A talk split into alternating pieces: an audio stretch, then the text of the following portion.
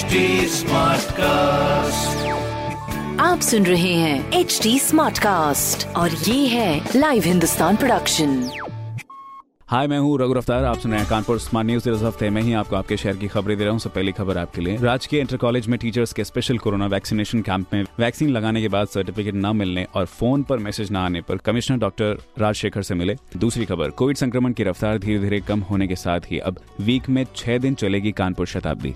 तीसरी खबर, कानपुर शहर में बच्चों पर कोवैक्सीन के क्लिनिकल ट्रायल में बुधवार को 6 से 12 साल के 17 और बच्चों को कोवैक्सीन की पहली डोज दी गई। तो ये थी। कुछ ज़रूरी खबरें जो कि मैंने प्राप्त की हिंदुस्तान अखबार से। आप भी पढ़िए क्षेत्र का नंबर वन अखबार हिंदुस्तान और कोई सवाल हो तो ज़रूर पूछेगा हमारे फेसबुक ट्विटर इंस्टाग्राम हैंडल पर। At the rate H T और ऐसी पॉडकास्ट सुनने के लिए log on to W W W dot H T आप सुन रहे हैं एच डी स्मार्ट कास्ट और ये था live Hindustan production HD Smartcast.